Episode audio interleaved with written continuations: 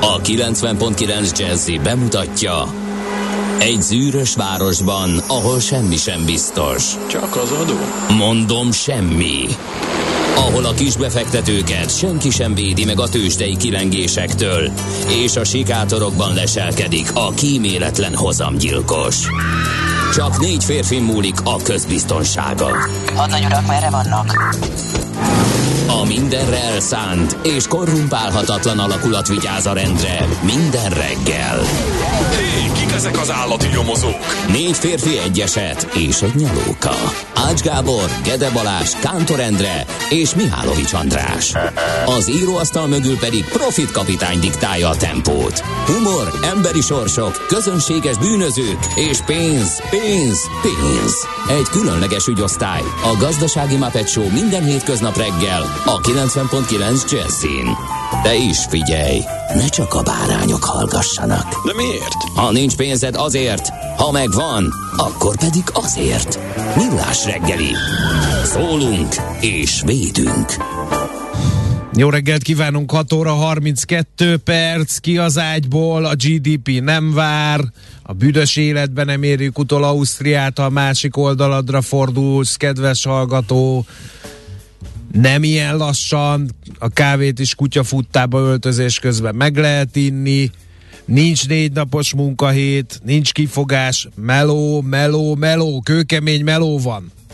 A Millás reggeli fog ebben segíteni Ács Gáborral, aki nem ilyen örmester stílusban adja ugyan elő, de ő is komolyan gondolja, hogy 30 éven belül utol kell érni Ausztriát. Nem tudom, lehet, hogy nem szóltak a Mihálovics Andrásnak, hogy recesszióba süllyedünk, vagy éppen ezért Most kell előzni. Amikor meggyengül de... az ellenfél, kell bevinni a halálos csapat. Nem, Tegnap edzést nem, nem ők lehet, süllyed, nem ők, mi, mi, mi süllyednénk, de ők, nem, mi lehet, nem hogy ők is, de hogy mi már szinte biztos. Uh, Eddig hatástalan volt. Most akkor már ugye, két, két, két, rea- kétféle reakció vonható ebből. Még inkább elkezdem súlykolni, vagy pedig stratégiát váltok, mert az eddigi hatástalan volt. Addig nyomattam ezt a GDP-s dumát adás elején és végén, hogy kontraproduktívá Nem. vált, legalábbis szerintem joggal vethető fel ez is. Nem. Mert hogy mióta ezt nyomod, azóta azóta őszintén szóval zuhanó repülésbe kapcsolt a magyar GDP várakozás, és már nem az a kérdés, hogy lesz-e kis technikai recesszió évvégén, évelején, hanem hogy mennyire süppedünk bele jövőre. Úgyhogy át kéne gondolni szerintem ezt a stratégiát, nem? Vagy inkább, nem. Még, még inkább beleállsz, mint Putyin az eszkalációba? Keményen, keményen. Hát, Aki meginog, elbukik. Aki megint elbuk. Na jó, Azt hát szeretnék okay. kérdezni a hallgató a 0 30 20 10 9 0 9-es SMS, WhatsApp és Viber számol, hogy mikor kezdődik a 30 éves időtáv? Felháborító. Hát már vissza... Hetek, hónapok óta vagyunk. Visszamenőleg kezdődik, nem? Igen. Nem 15 éve kezdődött. Igen. Tehát, igen. vagy 20, tehát 10 évünk van kb. Nem? Igen. Na, hát ez a minimum. Na, Gézunak is itt van a, hát Gézu többet vártunk. Nem mint fénylik, ami arany, ennyit küldött, de ezt is ilyen muszájból szerintem. Ez, ez, na, ez, ez, ezen a színvonalon nem megengedhető. Tehát ez sem. Ne, hatásos ez. Nem, tehát, De nem. hogy hatásos? Figyelj már ide, Gábor. Hogy, hát, hogy is mondjam, a figyelem felkeltési képesség nem nincs. fénylik, ami arany. Nem áll egyenes arányban a, Gézu a, a kezd, mű hosszával. Gézu legnagyobb sajnálatomra kezd koeljósodni. Uh, igen. Szerintem ez a nem mint fénylik, arra, ami arany. Ez, ez nem, ez nem jó irány. Szerintem az. Nem. Tudjuk nem. le, írjunk valami bölcsességnek tűnő közhelyet, és ennyi. Nem, de, de nem veszed észre benne a művészi vonalat. Um, lehet. Nem tudom, Na jó, ezen... magam, de ez akkor annyira magas művészet, hogy én nem, tehát, hogy én nem, tehát, hogy akkor meg az a baj vele, hogy a művész annyira eltávolodott a befogadótól, hogy teljesen elbeszélnek egymás mellett. Hát az ugye, sem jó igen, ám. Jó, hát a mag- magas művészet, hát igen, már leüteszem, amikor legutóbb ott volt a múzeumban, uh, egy baromi nagy kocka és én, meg, én, én teljesen elhittem, hogy az, az maga a mű, amikor észrevettem rajta a feliratot, hogy ezt a képet kölcsönadtuk. Tehát Na látod? Itt tart a kortárs mű. Hát én, én tudom, de hát már annyi ilyen hülyeséget láttam, de hogy ez simán arra nem gondoltál, hogy ö, maga az egy polgár pukkasztás? De hát pont, pont, hogy, ezért hogy, én már nem hogy merek az a mű, hogy a művet kölcsön adtunk? Nem. Nem, Hát te a kockára Ja, ne, ne, nem. Utána az első gondolatom az volt, hogy ez, ez igen, ez Tehát ennyi pukkasztás, erővel, trollkodás. ennyi erővel egy Igen. Tűzoltókészüléket is órákig nézhettél volna. Hol, be, hogyne, simán. Mit itt- akar mondani a művész? Hát figyelj, amik, hát így van, hát amiket már láttunk ez ügyben, és amennyire nem értek hozzá, ez fölmerül. Szerintem Uh, azt mondják, ez a mi felelősségünk. lehet. Mert hogy mi nem tudjuk követni a, a kortárs művészetet, eltávolodott a befogadó és, a, és, a, és az üzenet küldője egymástól, és ez a befogadóknak a hibája.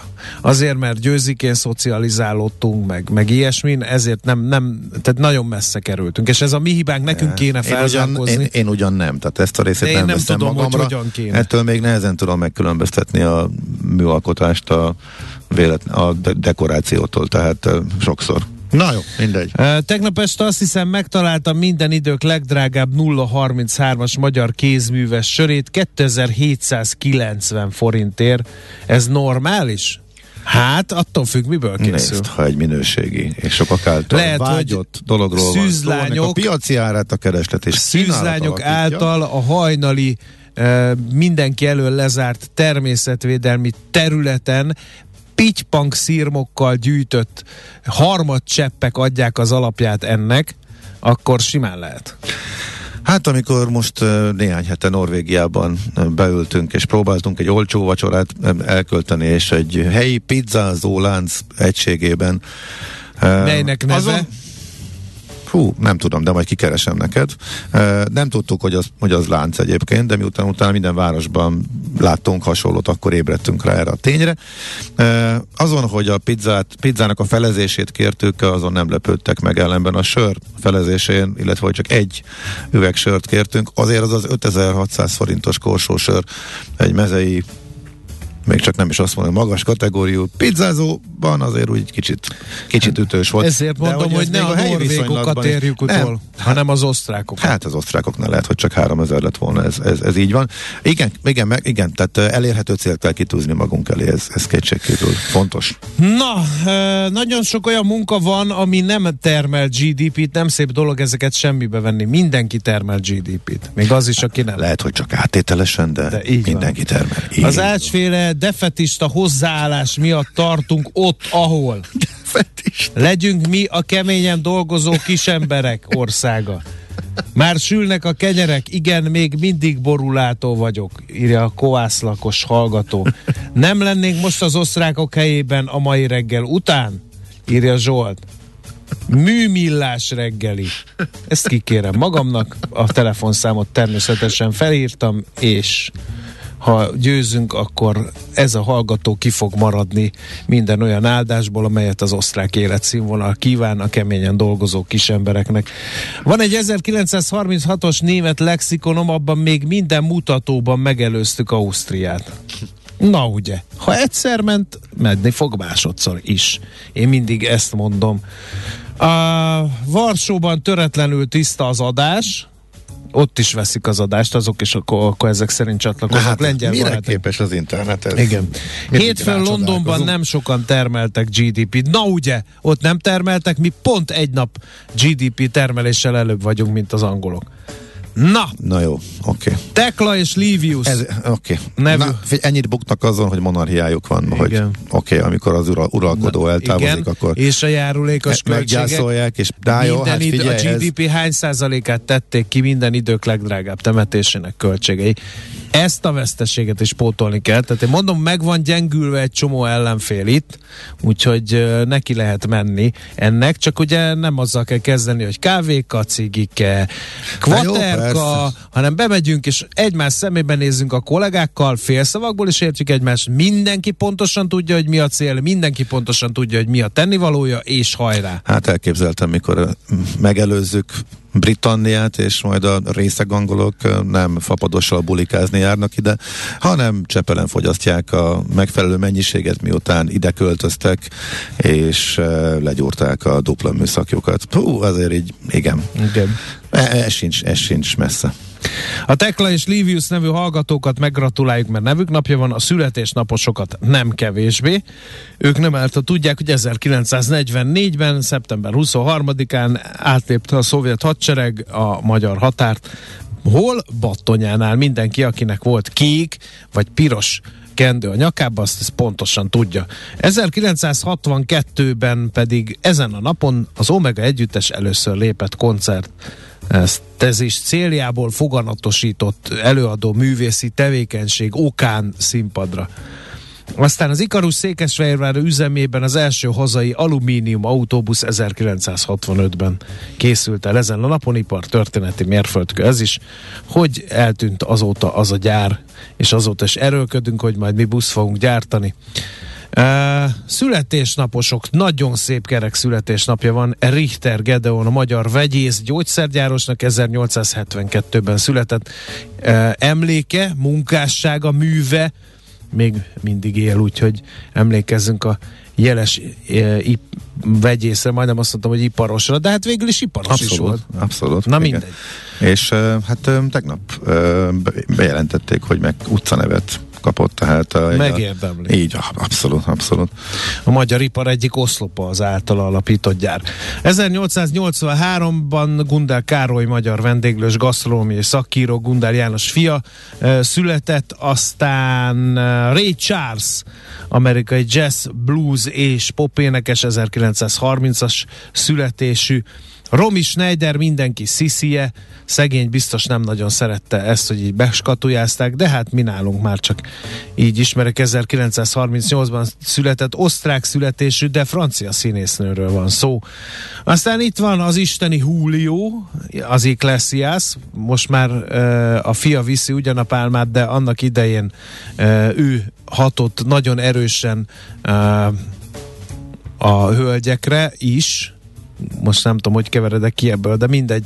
Uh, Enrique és Julio, azért gondold el, hogy egy Fater is egy iszonyú safety pro volt, de te is egy iszonyú safety pro. Ez milyen lehet egy ilyen családi ebéd? Szerintem szóba se kerül a dolog. Mert hogy ez így magától értetődik. Igen. igen. Adottság. Hát, ja. A főnöknek is születésnapja van, na nem annak, akire olyan sokan gondolnak, Bruce Springsteen főnöknek, ő az amerikai énekes és gitáros 1949-ben. Mi van vele? Én úgy szeretném már, hogyha... Van új albuma állítólag. Láttad, hallottad? Lát, hallottam Éreztem, valamit, és pont ugyanolyan, mint 10, 15, 20, 30, 40 és 75 éve. Tehát, igen? Igen. Erős izé, gitárszólók, hát, rekettes. Hát az, az sose ha. volt. Uh, ah, jó, befejeztem. Jó. Hát én is, Isten éltesse mindenkit, okay. aki született, dolgunk van. Na, kinek zenélünk szerinted? Hogy ki, kit, ki zenél? Ki zenél? Aha. Az ünnepeltek közül. Vagy Ray Charles, kizárásos alakban. Gondolom Lord John Boyd or of Brechin Nobel békedélyes angol tudós nem. Richter Gedeon aligha. Gundel Károly is szóba jöhet nyilván. Igen. De... Romy Schneider. Hát, ha van egy kis eszet Julio Iglesias. Hmm, csak majdnem. Hát névnaposok közül Livius névnap van, úgyhogy Jaj, Varga Liviusra gondoltam, viszont egy meglepve konstatáltam, hogy ahogy így végfutottam, hogy mi van nekünk Quimby, szerintem az pont egyik sincs benne azok közül, amit a, a Livius énekel, és nagyon e, szeretek, úgyhogy akkor e, kutyavacsorája opusz lesz, de nem a belassulósabbak közül, hanem igyekeztem egy gyorsabbat választani, úgyhogy Figyelj! Liviusnak boldog Norvégiából hallgatlak titeket minden reggel munkában menet, kikérem magamnak, olcsóbb országban még nem éltem. Mert hogy kizárólag Norvégiában élt a hallgató, vagy mi? Hát ezt vagy nem egészen értem. Svájcból költözött Norvégiába? Vagy hát ez csak akkor működik, ha Svájcból vagy Izlandból költözött, tud esetleg Japánból. Uh, Hm. Kétségkívül vannak dolgok, amik abszolút nem drágák, sőt mondjuk most nem megyek bele, de tényleg ami magyar árnál alig-alig drágább, de mondjuk pont, a, pont a, az éttermi étkezés az, az, az kimagasló, ott, ott, ott nagyon nagy a különbség, az árkülönbség, ott többszörös a szorzó, úgyhogy ez a sör az egyik extrém példa volt, de mondjuk hát általában olyan két és fél háromszor úgy átlagban, és ezen belül van, ami majdnem ugyanannyi, van, ami meg sokkal-sokkal drágább. Legalábbis én ezt tapasztaltam, most elég sok időt uh, töltöttem ott. Hát ha hallgató ott él, és ott dolgozik, akkor talán nem annyira föltűnő, mint hogyha valaki 400-as árfolyamon indul neki magyar pénzt beváltva a norvég fjordoknak. Na jó, oké, akkor mehetünk? Légköri fagyokkal indul a péntek, olvasom, és ezzel már meg is ágyaztunk a sajtószemlének. Mi az a légköri fagy? Hát az, bár elindulunk fölfel a légkörbe, elég hamar fagyba Igen. jutunk még nyáron is, úgyhogy köszönjük szépen. Uh, majd akkor olvasd el részletesebben, mert én csak ideig eddig jutottam. Na, mit olvastál? Hát a légköri fagy. Ja, ja, ki kiderült, mi a légköri fagy? Um, a, elő, nyilván a, el kell adni a meteorológiai előrejelzést minden portálon kattintásvadásszal, és itt erről van szó, hogy hajnalra 1 és 8 fok közé hűl a levegő, de a fagyzugos völgyekben gyenge fagy is előfordulhat, és ennek um, Jó, szóval sima, várjál, sima előrejelzést adták A hidegre hajlamos helyeken gyenge légköri fagy is valószínű, ez van egy nem tudom én hány bekezdéses cikkben ja, értem, az indexen. Értem, értem. Szóval oké, okay, tehát a talajmenti fagy ellentétjét emelik ki. Tehát, hogy nem talajmenti fagy, hanem ezek szerint a két méteren mért.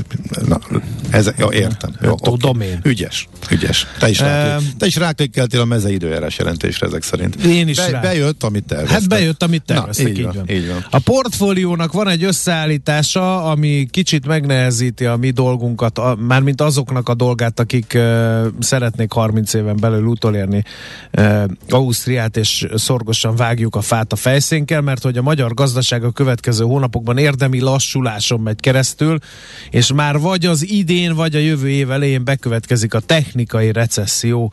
Ezt kérdezték a portfólió által megkérdezett elemzők. Úgyhogy nem jók a előjelek, de nem szabad megtörnünk. Aztán Nálad? Ezt olvasgatom a 24.hu cikkét, hogy hogy lehet az, hogy egy végrehajtásnál semmi nem marad a nem, nem. Általában. Tehát a végrehajtás során a levonásnál, amikor a munkáltató levonja a munkabérből az adósság egy részét, hogy lehet az, hogy szinte semmi nem marad az adósnál, amikor erre vannak szabályok.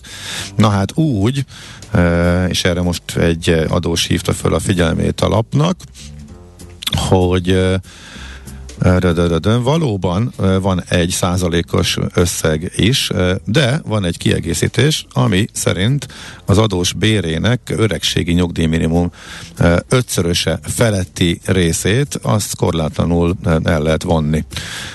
Csak hogy ez a nyugdíjminimum nem emelkedett 2008 óta, úgy 28.500 forint. Ez azt jelenti, hogy a 142 ezer forint fölötti összeget lehet levonni. Na most ez a 142, ez sok-sok évvel ezelőtt még elégséges volt megélhetésre, ha akkor is haza fölötti összeget elvitték de most már édeskevés, úgyhogy egy csomóan beleszaladnak abba a helyzetbe, hogy minden, bármennyit keresnek, 142 ezer forint fölött azt elviheti a végrehajtó, tehát hogy gyakorlatilag az ilyen haláshoz elegendő összeg marad. Úgyhogy ez egy érdekes dolog, nyilván bele kéne nyúlni és meg kéne változtatni az elavult szabályt. Jó. Erre hívja föl a cikk a Díjat emel a Wise. Igen. A kormány a magyar ügyfeleknek határon átnyúló szolgáltatást végző fintech cégekre is kivetette a tranzakciós illetéket. A rendelet sok kérdést hagyott maga után, többek között az, hogy a szolgáltatók áthárítják-e a magyar ügyfelekre. A Wise a múlt héten ügyféltájékoztatót adott ki. Ebben azt írták, hogy a forintból és forintba történő utalások díja emelkedni fognak. Úgyhogy erről szól egy portfóliós cikk például. A Aztán... transzakciós illeték miatt emelkednek, Igen. Ugye, meg megerősítették Igen. nekik, hogy ez áll a háttérben. Mert nem fölte... hárítják át. Így van, és föltették a kérdést, hogy akkor mit lép majd a Revolut. Azt mondja, hogy uh, ugye tovább tart a vita, hogy mennyire hatásos vagy mennyire nem hatásosak a szankciók az orosz gazdaság ellen.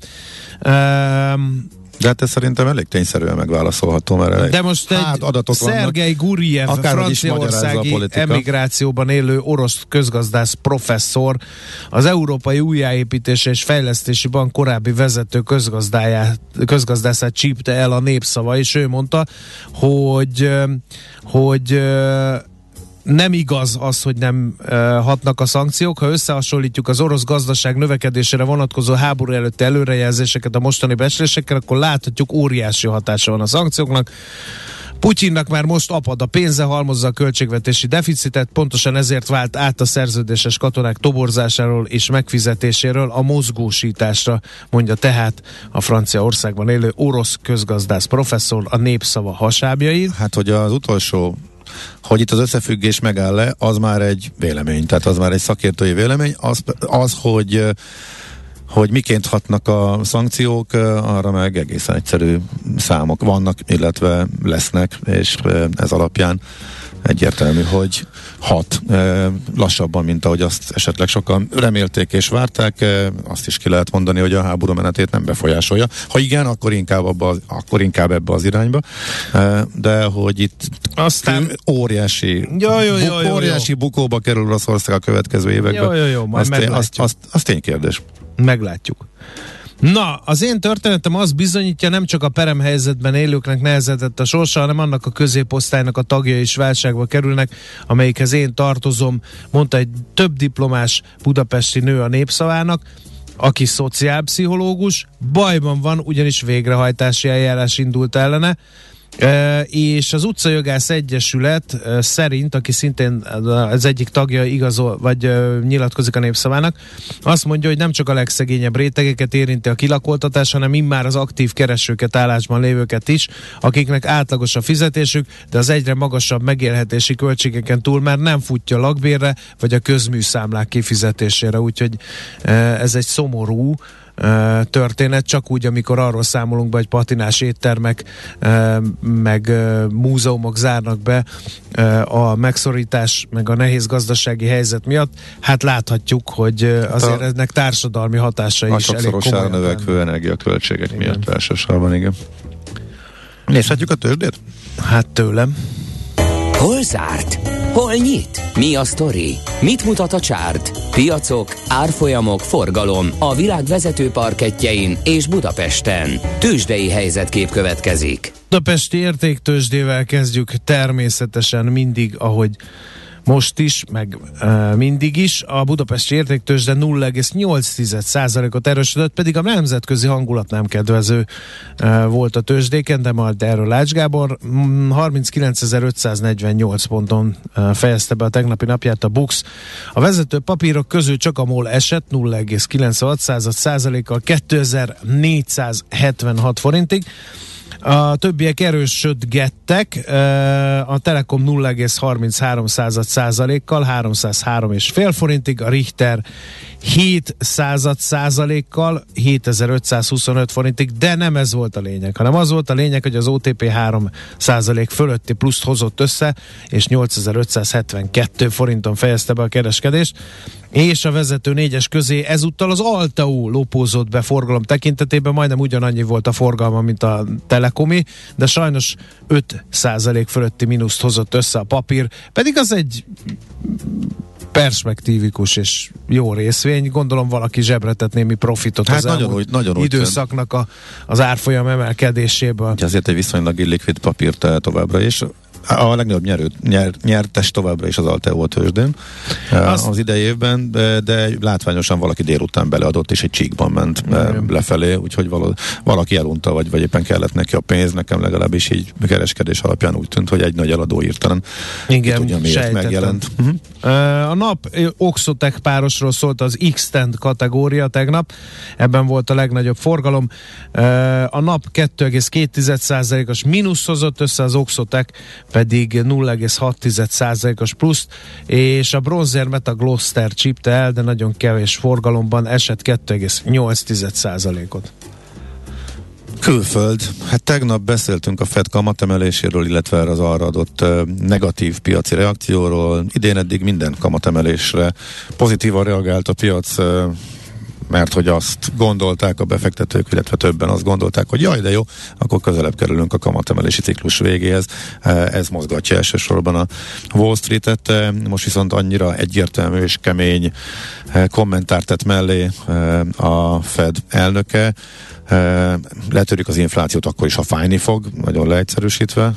Ugye ez ment végig a világban, hogy erre összességében negatívan reagáltak. Kérdés az volt, hogy erre a következő napon hogy élik meg a befektetők ezt, hogy akkor lassan valami vételi mm, alkalmat látnak, vagy pedig tartósan elszontyolottak. Hát Európában a nagy kezdeti mínuszból fölfelé mozdultak az indexek, ott ezt a vételi lehetőségnek gondolták, aztán a végén meg visszaadták, miután a Wall Street ismét lefelé kezdett. A kötvénypiacon tovább folytatódott a hozamemelkedés, és ettől a részvénypiaci befektetőknek is elment a kedve, úgyhogy alapvetően a minél kockávatosabb, illetve az iparágak tekintetében az olyan termékek gyártói, amelyek nem létszükségletnek tekinthetők, és mondjuk egy válságban nem veszed meg, tehát ezek jobban estek, erre készült tehát a piac, hogy az alaptermékek, a alapvető fogyasztási cikkek, azok, azokat nyilván megveszik majd, de máshol meg majd spórolnak az emberek. Ezért Folytatódott az esés, és a nagy technológiai nevek is estek. A Dow Jones kisebbet esett, mert néhány blue chip tudta, tudta tartani magát, például a Microsoft emelkedett is, mert hogy az Activision akvizíciójáról érkezett pozitív információ. Lényeg tehát az, hogy tovább folytatódott az esés a Wall Street-en, és ezt látva Európa is növelte a mínuszokat a nap vége felé, illetve nap elejé mínuszokra estek vissza. Most már a Nasdaq majdnem 30% mínuszban van az idén ismét, az elmúlt napoknak a rendkívül rossz teljesítményével az S&P is átesett a 20% túloldalára, tehát a negatív e, érték az e, ennyi, és nem igazán látszik, hogy mi lehetne az, ami megfordítaná ezt. Bármikor a túladottságból technikailag visszapattanhat, e, de amíg a Fed azt mondja, sőt azt súlykolja, hogy nektek rossz lesz, és pont magasról teszünk arra, hogy a tőzsdei befektetők mit akarnak, vagy mit tetszene nekik, akkor is emeljük kamatokat addig, amíg tartósan le nem törjük az inflációt, addig izgalmas lesz. Uh, úgyhogy kíváncsi várom, mi adhatna fölfele impulzust ennek a piacnak. Tőzsdei helyzetkép hangzott el a Millás reggeliben. Majd az ibolya, ad impulzus. Ibolya, ad impulzus. Na, az hogyan kell? Mutasd, Ibolya, hogyan a impulzus? Nem, nem tudom, mert így próbáltam figyelni a Láttam. de, de közben még ilyen sosem volt, hogy Macival szemben ülök. és figyeltem és a, a nonverbális jeleimet figyeltem a elemezte. reakcióit, és azt hittem, hogy mind a ketten nagyjából elmosodtunk, bármennyi, bármennyire is fontos információk hangzottak el. Nem tudok figyelni. Szép Tehát, mentés. Én, én próbálom, próbálom, próbálom, de valahogy így el, el, elvész a figyelem. Tudom, hogy ez nem megy nekem, tehát egy Nem egészen neked nem elképesztően extrém, izgalmas helyzetet is Nem. olyan unalmasan tudok Nem elmesélni. neked nem megy. Hát én- Ezért a te neved Hát füles. Ez a, Nem, nem neked nem megy. Egyszerűen nem tudom. Hát elismerésem azoknak a hallgatóknak, Pedig akik a Maci az még első benne- Maci még benne is ül. Tartják. Igen. Miben ülök én? hát a részvényekben. Hát igen. Nő a bukód. Hát te, te, tehát, hogy te azért közelebb állsz hozzá, mint én a részvény. Már az ácshoz? Hizár dolog. A piachoz. A piachoz? Hát az, hogy igen. Maci hosszú távú befektető, mindent kiseggel ez a stratégiája. Aha, Úgyhogy ott értem. annyira nem izgatja, Ja, hogyha... értem, akkor azért nem olyan érdekes számára ez a... Hát figyelj. Illetve vételi lehetőséget szimatol, és majd akkor jól bevásárol. Hát jó van, ő- Őt ennyire érdekli. Igen. Igen. Konzervatív Ugye? ezek szerint. Hát én nyugdíjra gyűjtök. Na így van, Na, azt, hát azt úgy is kell. Osztrák színvonalú nyugdíjra. Azt úgy is kell. ráadásul. És egyébként De gondolod, de nem, bocsánat, nem idegesíti fel, hogyha véletlenül olyat mondasz. Tehát Engem? Tök nyugiban van. Dehogy nem. Abszolút nem. De egyébként figyelj, hogy itt rövid távon eléggé gyászosak a kilátások, de ez tényleg egy kitűnő vételi lehetőséget fog majd jelenteni kötvényeknél, részvényeknél is, úgyhogy majd, Igen. majd akkor fölcsillan a szemenefé, hogyha jönnek a nagy fölfelé napok. 0 30 20 10 9 0 9 ö, tök jól lehet közlekedni a városban, írja Attila hallgató, de a határúton épp most állítgatják fel a trafipaxot, úgyhogy csak óvatosan. Attila hallgató a fákja, lehet őt követni, mert hogy közlekedési híreket fogunk tarhálni, de csak szigorúan Tari Ibolya hírei után. Igen. A reggeli rohanásban könnyű szemtől szembe kerülni egy túl szépnek tűnő ajánlattal. Az eredmény krétával körberajzolt tetemes összeg. A tethelyen a gazdasági helyszínelők, a ravasz, az agy és két füles csésze és fejvállalakzat. A lehetetlen küldetés megfejteni a Fibonacci kódot. A jutalom egy bögre rossz kávé és egy olyan hozamgörbe, amilyet még Alonso Mózli sem látott. Millás reggeli, a 90.9 Jazzy Rádió gazdasági mapetsója. Vigyázat! Van rá engedélyünk! A Millás reggeli fő támogatója a Schiller Flotta KFT. Schiller Flotta and Rent a Car. A mobilitási megoldások szakértője a Schiller Autó tagja. Autók szeretettel. Jó reggelt kívánunk, 7 óra 14 perckor, kedves GDP termelő honfitársaim, folytatjuk a millás reggelit, itt a 9.9 Jazzy Rádion, de csak azoknak, akik ezt a tevékenységet folytatják. Azoknak, akiknek nem, azok kérjük hangoljanak át egy sokkal másabb, az életet jobban igénylő és habzsoló a csatornára, ahol nagyon vidám a hangulat, mert itt most kőkemény gazdasági termelés folyik Ács Gáborral. Az és, Esztergák mögött. És Mihálovics András. GDP főfelelőssel. Igen. Nézzük, mi hír a közlekedésben, elvtársak. Budapest legfrissebb közlekedési hírei, itt a 90.9 jazz Az M2-s suhan, úgy látszik bevezették a négy napos munkahetet. Nem akarok erről hallani. Tudom, hogy egy csomóan lógnak, de ne vegyük el e, azok kedvét, akik nem. Gárdony Székesfehérvár kényelmesen, jó, Veszprém felé is laza. Na, ezt már nevezem. Ezt már GDP termelés. m 0 déli szektor Pestről Budára suhan ma is, írja akusztik hallgató, utolérhetetlen nickname. Illetve eh, optimista jó reggelt kartások, a mai napon home office jó, hagyjuk. Ez a home office is egy ilyen... Na mi egy van? ilyen Ott nem le GDP termel? Nagyon félek attól, hogy nem. Nagyon félek attól. Jó, a, viszont begyöp, begyöpösödött gondolkodású Viszont vagy. baleset a 19. kerület Hofher Albert utcában, a Nádasdi utcánál, ezt jobb, ha tudják a GDP termelők, illetve azok is akik a Budakeszi úton kifelé haladnak, mert hogy ott meg félpályás útlezárás van az Irén utca előtt a Bölcsinél, mert vízvezetéket javítanak. Budapest, Budapest, te csodás! Hírek, információk, érdekességek, események Budapestről és környékéről.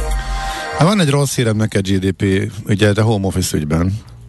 Mi szerint? Hát egy hozzád hasonló, extrém, home office ellenes cégvezető, illetve többről is tudok, de egyről, aki tényleg ilyen tűzzel, vassal írtatta volna a, a home office-t most. Megtért? Hát meglátta a, a energiaszámlákat a Office-ban, és kicsit más, megváltozott a véleménye, úgyhogy simán lehet, hogy lesz még egy hullám, amikor olyan főnökök is, akik eddig ezt nagyon nem kedvelték, esetleg fölkérik a dolgozókat, hogy segítene a vállalkozáson, hogyha kisebb irodába költözhetne, csökkenthetné az energia kiadásait és bérleti díjakat, és nem is akkor a baromság az a home office. Úgyhogy simán, fizesse, simán lehet, hogy fizesse a dolgozó a megemelkedett rezsiköltséget. Hát ne, nem, nem, ezt nem így kell kommunikálni. Tehát mennyit spórolhat a dolgozó azon, hogy nem kell bejárni a idegességben, benzinben, és mennyit, közlekedési mennyit spórol a munkaadó? Hogy nem kell fűteni. Az lényegtelen, hogy, hogy neki, ő akkor otthon kicsit letekerte volna. A nekem fűtés, az a, az a, csinálja, nekem az a rezsivédelmi tervem, lehet, hogy, hogy, hogy elvállalok minél több rádiós műsorvezetést, és akkor itt felengedek uh, reggel hat, és uh, mondjuk kihúzom az időt, elkvaterkázok a technikusokkal, nem tudom, egy szerintem délig igen. ki lehet húzni, és akkor utána a nap második felét már Na. fél lábon is kibírom 15 fokban. Na, én meg akkor utazok sokkal többet délre, mit szólsz hozzá. És Jó, akkor... oké. Okay. És Hát hozzá kell akkor tenni majd mindenkinek helyett, a magáét. Helyettem is akkor Mindenkinek a magáét hozzá kell tenni.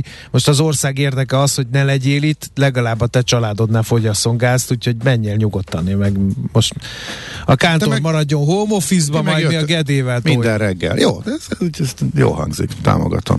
Na, Na. Ez még nem a Budapest Nem, volt, ugye? a Budapest de, rovat De az- hogy nem, hát javítottuk Budapest helyzetét azzal, hogyha engem eltávolítottok innen, úgyhogy a Igen. Budapest rovathoz tartozó információ Tízszeres ez. rezsivel számol egy budapesti étterem, de nem úgy lép ez ellen, mint ahogy gondolhatnunk, mert hogy ugye ilyenkor azt szokták mondani, hogy bezárjuk kalap, kabát, e, aztán majd meglátjuk, mi lesz. E, de ők nem. Ők úgy döntöttek, hogy bővítik az étlapot, és olcsóbb ételeket is kínálnak, ami nem kockázatmentes vállalás, mert ha nem jön be a terv, akkor lőttek az étteremnek. A tilos az A pincéjébe eh, költöző Tilos a Tilos ügyvezetője mondta mindezeket az ATV híradójának, milliókkal többet kéne fizetniük a rezsiért, és ahhoz, hogy túléljék a válságot, áremelésre kényszerülnek, ugyanakkor jobbat, jóval többet kéne emelniük, mint amennyit a vendégköl elbír. Ugye tipikus vendéglátós problémáról van szó. Indokolt az 30-40 százalék lenne áremelés tekintetében.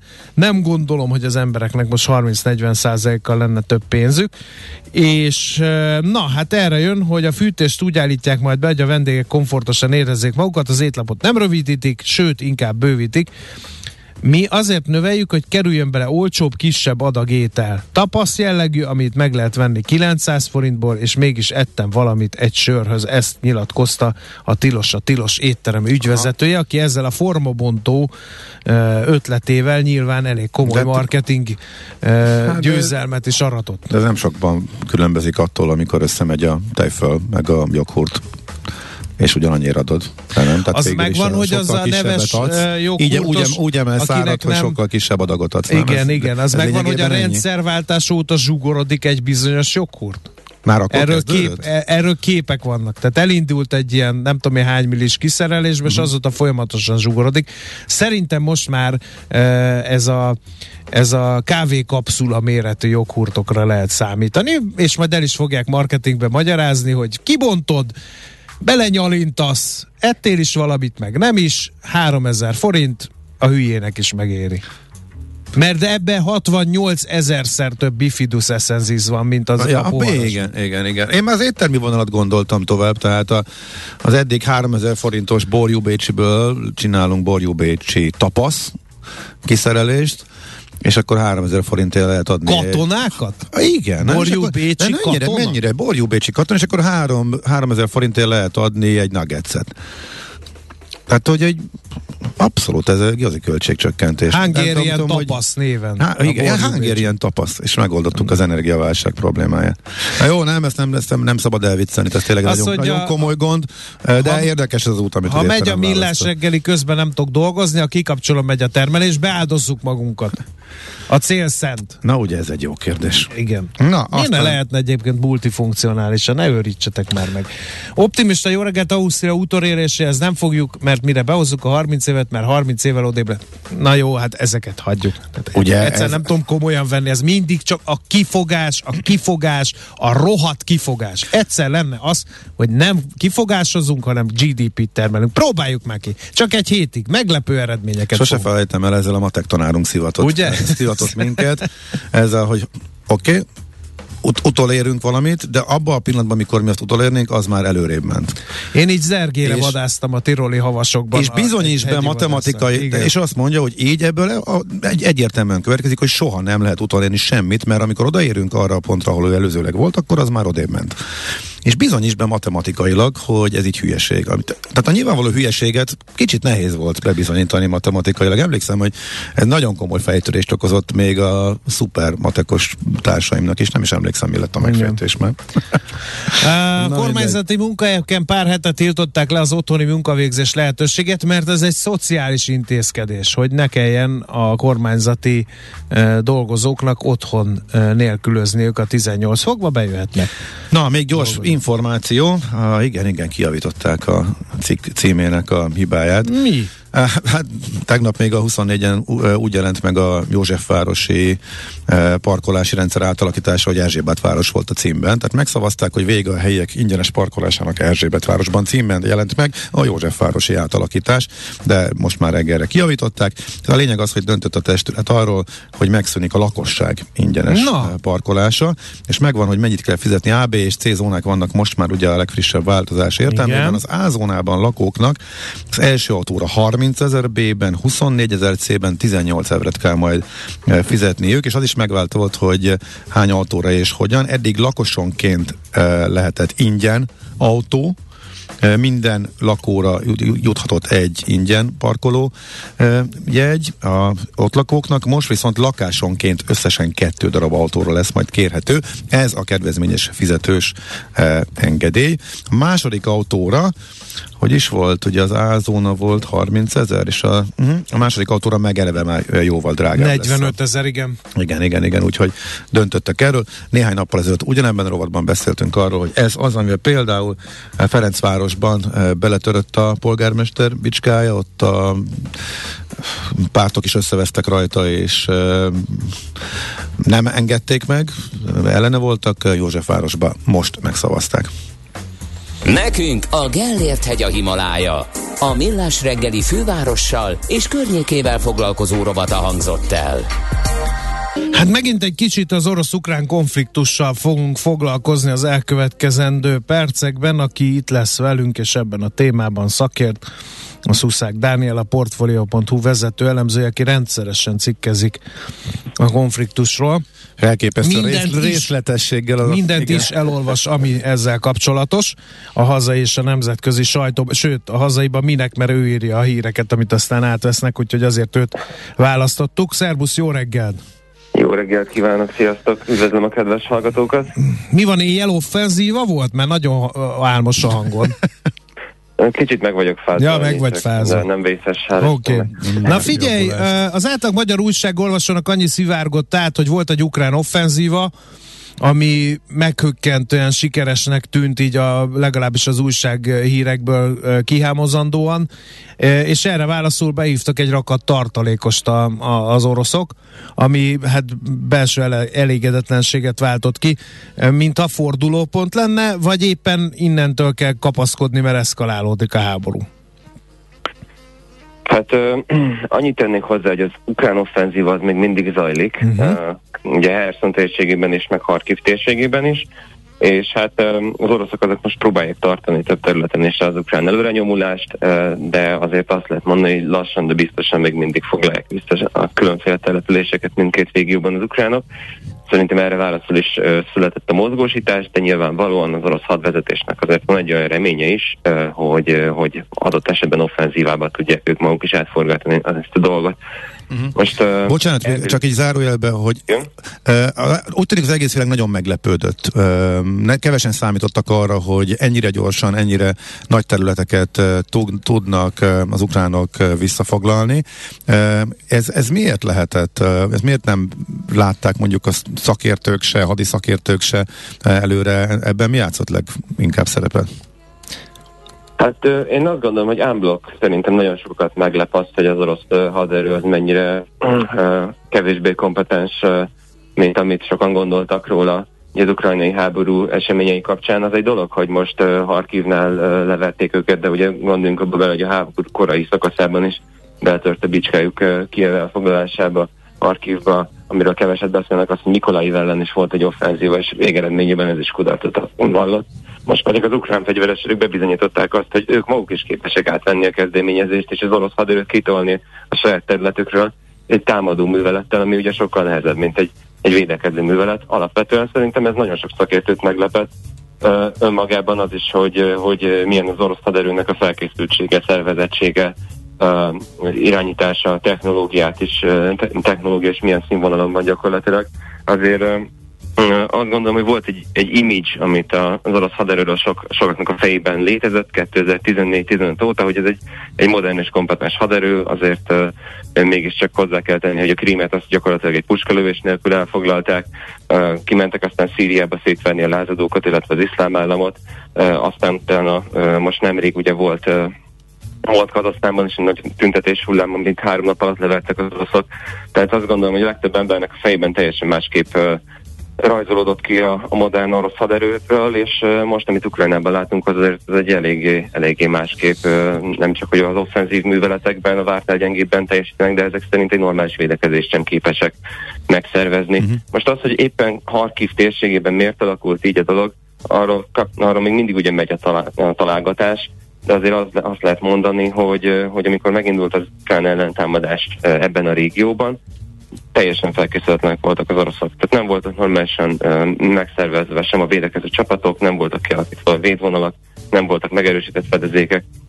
Mondjam, amikor az első napokban áttörték a, a, az ukránok a a védvonalakat gyakorlatilag kiadta a parancsvédelmi minisztérium, hogy, hogy egy ilyen szervezett visszavonulás legalább a Harkivi Oszkoltól keletre látható településekről kezdődjön meg, és ehhez képest az történt, hogy Tűtfát hátrahagyva gyakorlatilag elfutottak az oroszok az összes stratégiai fontosságú településről, beleértve Iziumot is, elég nagy mennyiségű haditechnikát hátrahagyva. Tehát itt azért az látszik, hogy nagyon komoly szervezettség és morálbeli problémák vannak, de hát önmagában azt látjuk, hogy azért a technológia, amit az oroszok használnak a frontvonalon, az sem feltétlen a, a, a legmodernebb. Na de vegyük akkor a, a másik oldalt, mert hogy a magyar közvélemény egy része azt mondja, hogy így könnyű, hogy az amerikaiak céloznak korszerű megfigyelő berendezések segítségével, meg műholdakkal, tehát hogy a felderítést meg a cél megjelölést az amerikaiak végzik sútyiba az ukránoknak, illetve hát úgy könnyű győzni, hogy kitömték őket korszerű nyugati hadi technológiával. Két dolgot tennék ezt hozzá. Az egyik az, hogy elvileg az oroszoknak is kellene rendelkezni olyan képességekkel, amelyek képesek ellensúlyozni az amerikai felderítést és hírszerzést, főleg egy olyan területen, ami elvileg az ő érdekszférájuk ehhez képest azért azt látjuk, hogy, hogy, hogy az oroszok hírszerzés képességei olyan szinten uh, rosszak, hogy nem látták előre jönni azt, hogy Harkiv térségében egy átfogó ellen, ellentámadás lesz, ami azért gondoljunk bele abba a laikusok kedvéért, mint Ács Gábor mondom, hogy azért egy, egy hadműveletet azért így meg kell szervezni, tehát az csapatmozgásokkal jár, nem kevéssel, anyagok felhalmozásával jár, be, ilyen megindulási körletekbe bemozognak a csapatok, mire Pontosan, mindenki beér, igen. addig ott... És az amerikaiak mindent tudtak előre, már a háború elindításától kezdve. Nagyjából. Az oroszokról az, ugye, Az oroszok meg mintha semmit nem tudnának az ukrán tervekről. Igen, és ez azért, ugye, azért cikki az oroszokra nézve, mert elvileg ők is egy katonai nagyhatalom, akik a, a régióban egy elég szignifikáns szerepet töltenek be. Tehát azt ugye tudtuk, hogy az amerikaiaknak komoly hírszerzési és felderítési képességeik vannak, Szerintem csak az a meglepőbben, hogy az oroszoknak nincsenek egy olyan területen, ahol elvileg uh, rengeteg olyan ember van, aki, aki uh, támogatja őket, és uh, és legalább egy nyelvet beszél velük, tehát azért szerintem ez sokaknak nagyon mm-hmm. meglepő. A másik dolog pedig Igen? visszatérve a technológiára, azért az sem teljesen igaz, hogy az amerikaiak között mind a legmodernebb felszerelésekkel szerelik fel az ukránokat. Ezért az látható, hogy a ukránok, a nyugati támogatóik azért többnyire egy-két rendszer kivéve, ugye a HIMARS-eket nagyon sokszor szokták emlegetni, meg a Panzerhaubicéket, de azért azok, azokból relatíve kis mennyiséget használ az ukrán haderő. Ha megnézzük azt, hogy milyen eszközöket kaptak azért a nyugati támogatóiktól, például az offenzívában azt láthatjuk, hogy hogy nagyon nagy részben vesznek részt ilyen M113-asok, ez egy, ez egy vietnámi háború idejéből származó amerikai páncélozott szállító harcjármű, hámvíkat, ugye mint tudjuk, ez is egy nem éppen korszerű technológia, hogyha mondjuk az aknáknak a fogásáról van szó, vagy akár modern páncéltörő fegyvereknek az elhárításáról.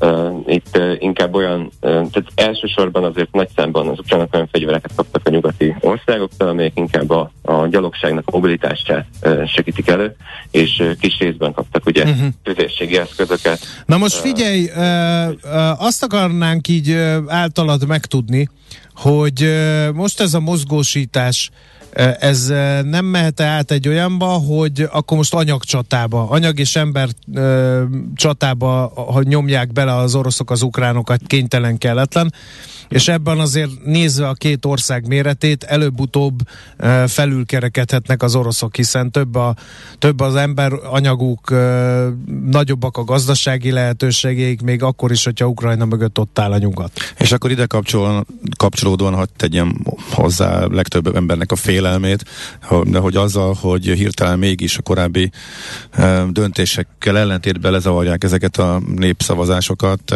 aminek az lehet a következmény, hogy orosz jog szerint az ukránok behatoltak e, orosz területre, és ez meg már feljogosítja őket hát a, a honvédő háborúra, igen. használatára is. Erről már hetek ezelőtt egy elég komoly e, cikket írt el, de azóta ez úgy még inkább foglalkoztatja az embereket, hogy ennek mik az esélyei, úgyhogy ha a végén ide is kifutnánk, azt megköszönjük. Igen, igen, ketté bontanám a kérdést, röviden válaszolnék a mozgósításra, ez szerintem ebben az a lényeges. Most önmagában azt hogy 300 ezer embert, aki nem tudjuk, hogy milyen eszközökkel lesz felszerelve, nem tudjuk, hogy mennyire lesz motivált. Ha azt látjuk, hogy az orosz reguláris erőkben is komoly motivációs és eszközellátási problémák vannak, én nem gondolom azt, hogy pont a tartalékosokat szerelnék fel, úgyhogy ők sokkal kompetensebbek lesznek a reguláris erőknél. Önmagában ez szerintem nem fog nagy áttörést hozni. Itt inkább a szándékot kell figyelni, és a szándék az orosz hadvezetés, illetve a Krem részéről, hogy ezt a háborút ezt folytatni kell. Ugye hallottunk arról különféle nyilatkozatokat, például Recep Tayyip Erdogan török elnöktől, hogy Putyin most már arra törekszik, befejez háborút. Az, hogy elrendelte a részleges mozgósítást, az pont annak az ellenkezőit mutatja, ő igenis meg akarja nyerni ezt a háborút, úgy néz ki. A másik viszont, amit kiemeltetek is, ami szerintem is az aggasztóbb, ez az egész népszavazásos történet, ugyanis tényleg itt arról van szó, hogy Oroszország el akarja csatolni ezeket az ukrán megyéket, ugye Donetsz, Luhansk megyét, Zaporizsa megyét és Herson megyét uh, Ukrajnától, és ezeknek a megyéknek a nagyon, nagyon nagy részében nincsen teljes kontroll. Például, hogyha azt megnézzük, hogy hogy állnak a Donetszben, Donetsz megyének például csak a 60%-át ellenőrzik oroszok, Zaporizsa megyének ugye körülbelül a 70%-át, de itt a legnagyobb város, Zaporizsa város nem ellenőrzik még mindig. Kherson megyében éppen most uh, zajlik az ukrán ellentámadás, körülbelül egy ilyen 10%-át ellenőrzik az ukránok. Luhansk megyében most törtek be, tehát mind, mind olyan megyékről van szó, gyakorlatilag ami, ami, amelyen, amely megyékben tartózkodnak ukrán szárazföldi csapatok. Tehát, hogyha Oroszország ezeket a területeket annak tája, akkor orosz jog szerint ezek Oroszországhoz fognak tartozni, és az orosz hadviselési doktrina szerint, hogyha egy, egy ilyen honvédő háború valósul meg, amit ti is mondtatok, akkor bármilyen uh, stratégiai fegyvert bevethet az orosz hadvezetés. Most uh, ez nem jelenti automatikusan azt, hogy mindenképpen itt atomfegyverek fognak hullani. Én úgy gondolom, hogy az első lépés nyilvánvalóan az lesz az orosz hadvezetés részéről, hogy megpróbálja ezzel az annexióval motiválni az orosz katonákat, szárazföldi csapatokat, adott esetben légiképességeket, hogy ezeket a megyéket teljes, teljes egészében ellenőrzésük alá vonják. Uh-huh. Akkor kerülhetnek elő, elő, elő szerintem a stratégiai fegyverek, hogyha a mozgósítás után sem uh, sikerül jelentős eredményeket elérni. Most ez nagyon két. Na most ettől mindenki megijedt, amit mondtál.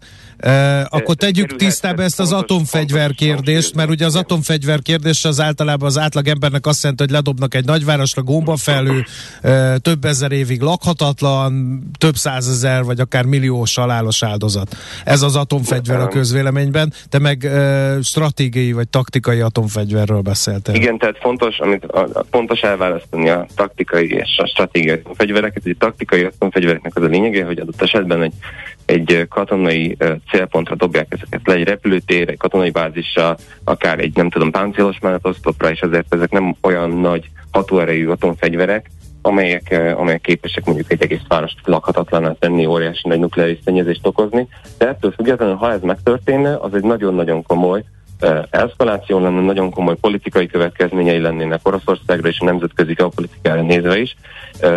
Oroszország az most úgy látjuk, hogy arra törekszik, hogy ne, nem izolálja teljesen magát, hanem létrehozzon éppen egy ilyen Amerika ellenes gazdasági és adott esetben katonai tengelyt különféle feltörekvő országokkal, Kínával próbálkoznak, Indiával próbálkoznak több országban, azért valamennyire az amerikai érdekszférában vannak, próbálkoznak afrikai országokat bevonni ebbe.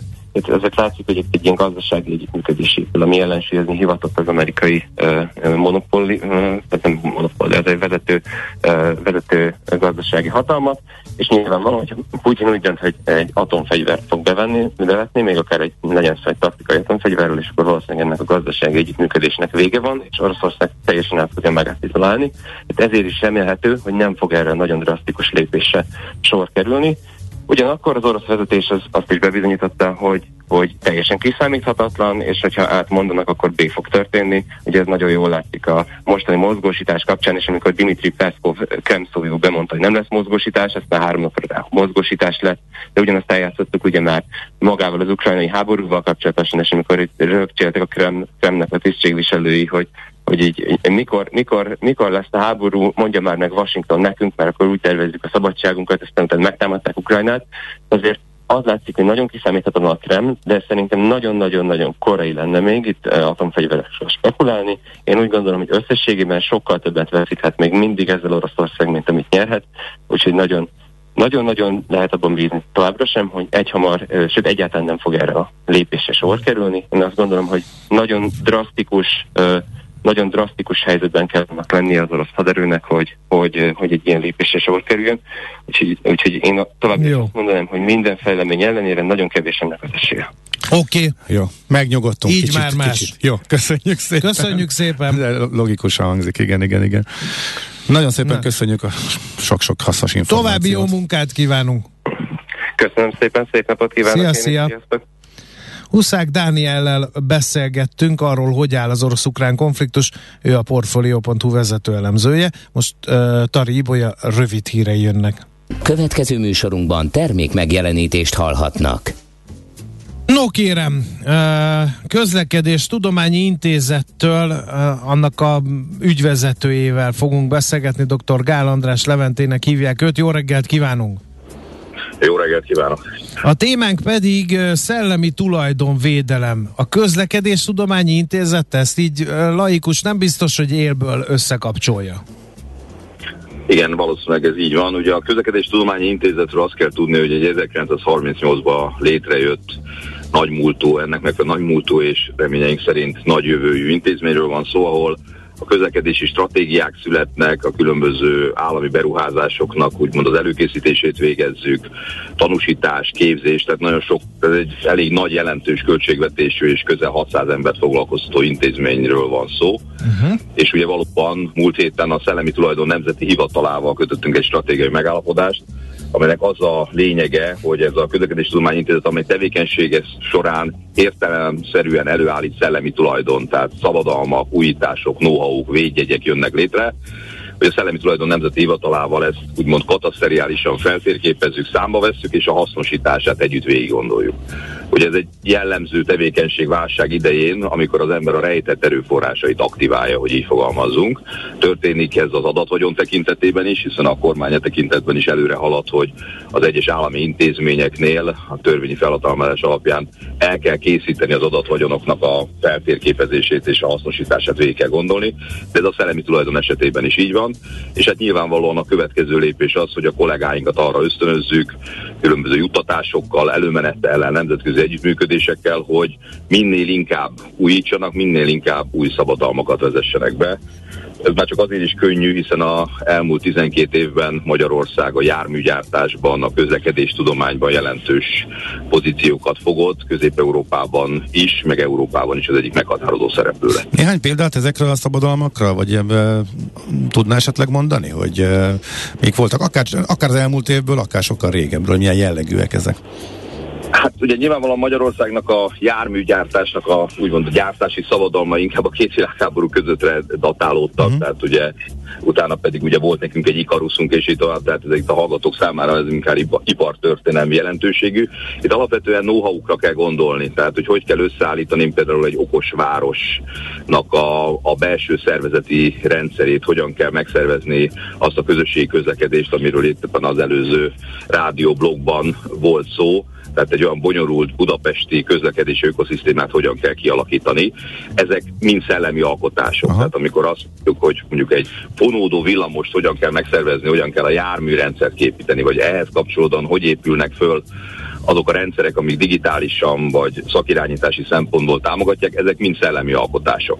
És ugye nálunk ugye készülnek ezek a, mondom, digitálisan intenzív beruházások sok-sok milliárd forintból, és ezeknek a szellemi alkotási részét el kell rendezni, hiszen ezek a beruházások mögött van úgymond egy vas, van egy szoftver, de a szoftver mögött van egy rendszer tanulmány, amit a kollégáink állítanak elő, és ezeknek a szellemi alkotásoknak van egy olyan sajátosság, hogyha mi ezt jól végig gondoltuk és jól működik, akkor adott esetben exportképes. Tehát pontosan azért vesszük ezt számba, mert azt reméljük, hogy a Közlekedési Tudományi Intézet ezeket a nóakat később külföldre tudja értékesíteni, tehát ilyen technológiai transferként, exportként tudjuk hasznosítani. Tehát inkább ilyen rendszertanulmányokra kell elsősorban gondolni, amelyek részint megjelennek tudományos publikációk formájában, részint pedig még egyszer mondom V4 vagy EU vagy akár Közép-Ázsia, Kelet-Ázsia vonatkozásában egy exportképes termék, Aha. és azt látjuk, hogy mi is sokszor veszünk ilyeneket nagy globális cégektől, és arra törekszünk, hogy ne csak úgymond vásárlók, hanem eladók is legyünk ezekben a szellemi tulajdon piaci szereplőkkel. Maga a munka az hol tart jelen pillanatban? Most írták alá a, a, ugye az egyezményt a, a Szellemi Tulajdon Nemzeti Hivatalával, és innentől hogyan tovább? Hogy kell ezt a gyakorlatban elképzelni? Igen, mi, mi, mivel több ez, ez az egyezmény, illetve hogy ez az együttműködés ahhoz képest, mint hogyha hát simán bejelentgetjük ezeket, igen. levédetjük, és igen. Hát annyiban több, hogy a Szellemi Tulajdon Nemzeti Hivatalának a munkatársai úgymond megjelennek a Közlekedés Tudományi Intézet 11 kerületbe található épületében, és szervezetről szervezetre, illetőleg kollégáról kollégáról végigjárja, lényegben interjú formájában összegyűjtjük, hogy sokszor, amiről nem is gondolja, hogy a szellemi tulajdon, tehát egy, mondjuk egy olyan brand, amit használunk, vagy ábra, akkor azt mondjuk, hogy jó, ezt akkor le kéne védjegyeztetni, és ilyen értemben elkezdjük építeni, vagy ő elmondja, hogy ő milyen rendszert fejleszt, és akkor megnézik a, a, a Szellemi Tulajdon Nemzeti Hivatalának a kollégái, hogy igen, ez már egy olyan összetett leírás, és olyan újdonság foka van, amit nevezhetünk know-how-nak, vagy bármilyen más, akár szabadalomnak, és akkor ezt megvizsgáljuk, hogy ez valóban újdonság, ugye ezt úgy hívja a, a szakma, hogy újdonságvizsgálat, és akkor javaslatot fog tenni folyamatosan novembertől a KT és az STNH vezetése számára a kollega, hogy akkor ezt védessük le, és vizsgáljuk meg az értékesítési lehetőséget. Ez nem, le, ne, nem jelent kö, ö, nagy anyagi terhet? Mert hogyha nem. túl innovatívak a kollégák, akkor elszaladhatnak az ebbéli kiadások. Nem, nincs jelentős kiadás, itt egy uh-huh. tudatosítási folyamat van. Tehát ő ezt előállítja, ezt a szellemi terméket, az STNH-s kollega meg tudja, tehát tudja definiálni, hogy ami létrejött alkotás az mi, és utána javas, megvizsgálja, hogy ez valóban újdonsága, és utána javaslatot tenni, úgymond az ipari minta, vagy a szabadalom, vagy védjegynek a védelmére, és a védelem alapján lehet úgymond értékesíteni. Tehát ez egy administratív folyamat, amely a végén reményeink szerint jelentős bevétel várható. Ami érdekes, hogy ez a fajta megközelítés, tehát a kataszteriális felmérés, minősítés és értékesítés, ez reményeink, ez most az első ilyen együttműködési megállapodás a magyar kormányzat háttérintézményei közül, de az, abba bízunk, hogy ez leterjed, hiszen Aha. van nekünk legtettás központunk, ami az építésügyben halad, van a Baj Zoltán kutatóintézet, amely uh, anyagtudománytól kezdve nagyon sok mindennel foglalkozik. Ez még egyszer mondom, válság idején egy nagyon fontos aktivitás, hogy ezeket aktiváljuk, és még egyszer az elmúlt években vannak olyan pozíciók a magyar kormányzat háttérintézményei körében, amelyeknél méltán gondoljuk azt, hogy még egyszer exportképes, értékesítése alkalmas szellemi tulajdonok jöttek létre. Tehát jelentős kiadást ez egyébként nem jelent. Plusz munkát a kollégák részéről jelent, de szerintem elvárható ugyanúgy, hogyha az ember ír egy jó dolgozatot, akkor neki áll, és akkor azt mondjuk, hogy tudományos műként ezt valahol publikálom, nyilván akkor össze kell rendeznem, az idézési szabályok szerint kell utalni arra, hogy kitől vettem át a különböző idézeteket, körülbelül egy ilyen tevékenységre kell gondolni. Na érteni véljük, nagyon szépen köszönjük, és sok sikert akkor az együttműködéshez. Én is nagyon szépen köszönöm, további szép napot. Viszont kívánjuk, viszont hallásra. Viszont hallásra No kérem, hát így működik együtt a köz, KTI Közlekedés Tudományi Intézet és a Szellemi Tulajdon Nemzeti Hivatala. Dr. Gál András Leventével, a KTI Közlekedés Tudományi Intézet Nonprofit Kft. ügyvezetőjével pillanthattunk be a kulisszák mögé. Mi a pénteki konklúzió a hét legfontosabb eseményeinek és adatainak tükrében? Zárjuk a pozikat és pihenjünk rá a hétvégére. Milyen események hatnak a piacra a hétfői nyitásban? Devizák, részvények, tőke és árupiacok. Heti események és jövő heti felkészülés. Értékpercek. A Millás reggeli Treasury rovata következik. Aki pedig a Treasury rovatban el fogja mondani a legfontosabb tudnivalókat, Fodor Isten az OTP Global Markets Treasury üzletkötője. Szerbusz, jó reggelt! Sziasztok, jó reggelt! Hát figyelj, a, az euróforintról beszélünk először, mert itt aztán a héten volt minden, ami a búcsúban volt. 390-nel kezdődő, és meg 405 fölött is. Talán 96-ig erősödtünk Igen. hétfőn kedden, utána egy meredek gyengülés. Na, mi történt pontosan? A szokásos széles sáv az ezen a héten is megjelent a piacon. Itt alapvetően onnan kezdeném az euróforintot, hogy vasárnap vált hivatalosan az Európai Bizottság álláspontja a magyar EU-s pénzek kapcsán, és a döntés lényegében teljesen összhangban volt az előzetesen megfelelőztetett információkkal, komoly támogatás megvonásra tettek javaslatot. Nagyon érdekes volt a hétfői piaci reakció, az euróforint tekintetében, ugyanis egyértelmű erősödés mutatkozott a forintot vizsgálva. Azt gondolom, hogy az, az magyarázhatja, hogy számos kis kaput hagy a indoklás egy megállapodásra a következő két hónapban, és ebben láthatólag hisz is a piac, valamint a gázpiaci hullámvasút is mondhatni kedvező alakult a forint számára. A TTF referenciára ideiglenesen el is távolodtak a 200 euró szinttől, például olyan bejelentések hatására, mi szerint az azeriek felpörgetik az idei európai szállításokat, és hát ahogy ti is mondjátok, ismét jártunk a 400-as, sőt a 398-as euróforint szint alatt is, aztán a forint is megbillent egészen 408-ig a globális hangulatromlásban, amihez nagyban hozzájárult az orosz bejelentés a részleges katonai mozgósításról. Ez egy új fejezetet nyithat ebben a konfliktusban. Um, makroadatok is jöttek, munkanélküliség. Bocsánat, még, még, még hogy meddig gyengült a forint, meg most hol tartunk, mert tegnap már azért az a 408 az már azért ilyen ijesztő volt, hogy itt azért meg, megállt, csak még ennyit akar ide. A tegnap az abban a szempontból mindenképpen érdekes volt, hogy elég erős kommentek érkeztek Virág Barnabás MNB alelnöktől. Ennek erre a forint helyzete most stabilizálódott itt 406 alatt. Tulajdonképpen a, annyit üzent a piaci szereplőknek, hogy a monetáris tanács mérlegelni fogja, hogy kisebb lépésközöket alkalmazzanak a kamatemelések során, illetve mérlegelik magának a kamatemelési ciklus lezárásának a lehetőségét, viszont szeptemberi még egy elég határozott emelést ígért, és hát annyit, annyit említett még, hogy a szigorú monetáris kondíciók tartósan fennmaradnak, és globálisan ő jósolja az inflációs fordulatot, itthon pedig ez talán majd az év elején jöhet el. Uh-huh. Tehát akkor ez 406 alatt vagyunk jelen Akkor egy kicsit vissza tudott erősödni. Oké, okay, oké. Okay. Igen, igen. És a makroadatokról kérdeztek még, azt gondolom, hogy kettőt érdemes kiemelni hazai fronton. Az egyik az az augusztusi munkanélküliség, még minimálisan magasabb lett a várakozásnál, 3,6%-os adat érkezett, illetve kaptunk egy második negyedéves folyófizetési mérleget is. Itt mínusz 2,6 milliárd euró lett a tényadat, miközben előzetesen mínusz 2 milliárd körüli értékre számította, számítottak az elemzők, és egyben rontottak az előző negyedéves felülvizsgált számon is. Itt a magyarázat az egyértelműen az energiárak robbanásában keresendő. Uh-huh.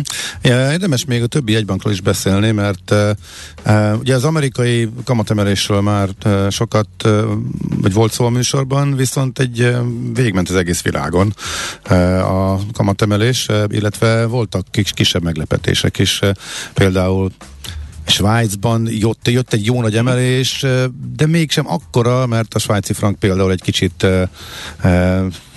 nagyot esett a döntésre, a japánok meg kilógtak a sorból, úgyhogy érdekes volt látni, hogy ki hogy reagál, mi is történt pontosan.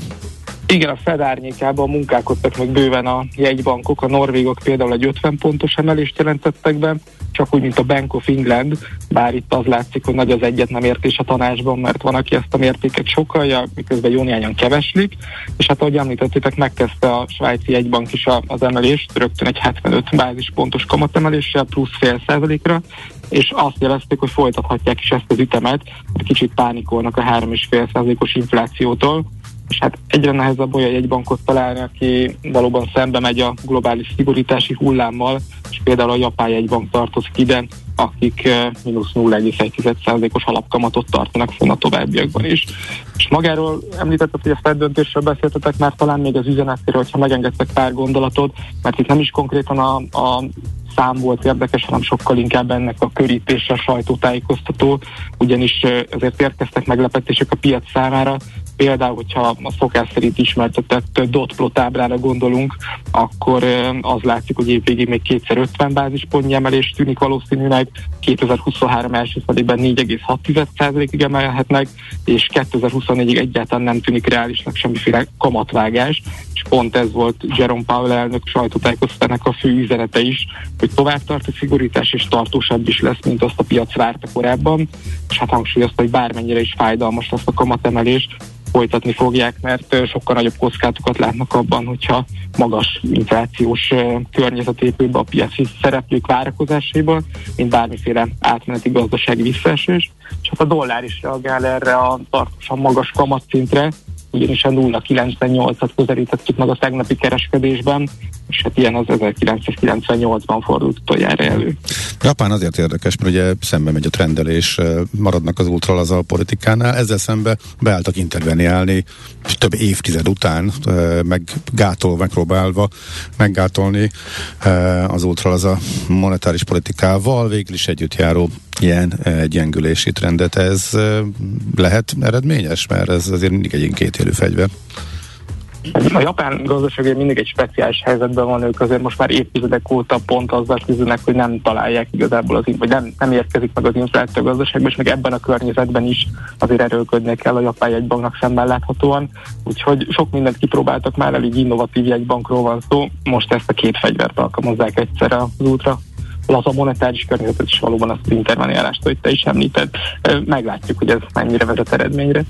Oké, okay, egy kicsit akkor tekintsünk ki a jövő héten, milyen nagy események várhatóak.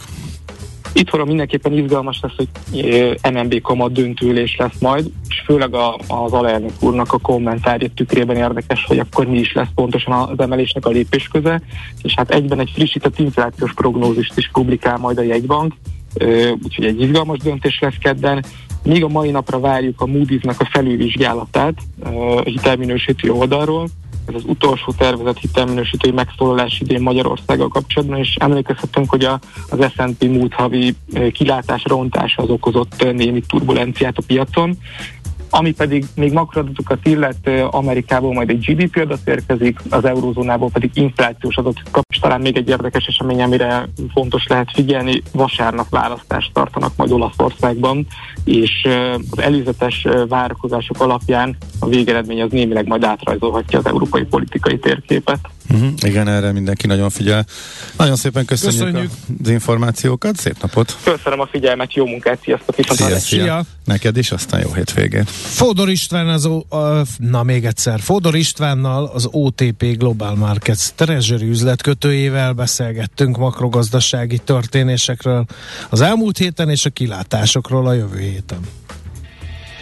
A hét legfontosabb eseményei és jövő heti felkészülés, értékpercek, a millás reggeli treasury robata hangzott el. Most megint a Ríbolya hírei jönnek, aztán pedig megyünk tovább itt a Millás reggeliben, és a témánk pedig az lesz, hogy, hogy a magyarok elvárják a vállalatoktól a társadalmi felelősségvállalást, és hogy ennek az elvárásnak hogyan lehet megfelelni. Na erről fogunk beszélgetni.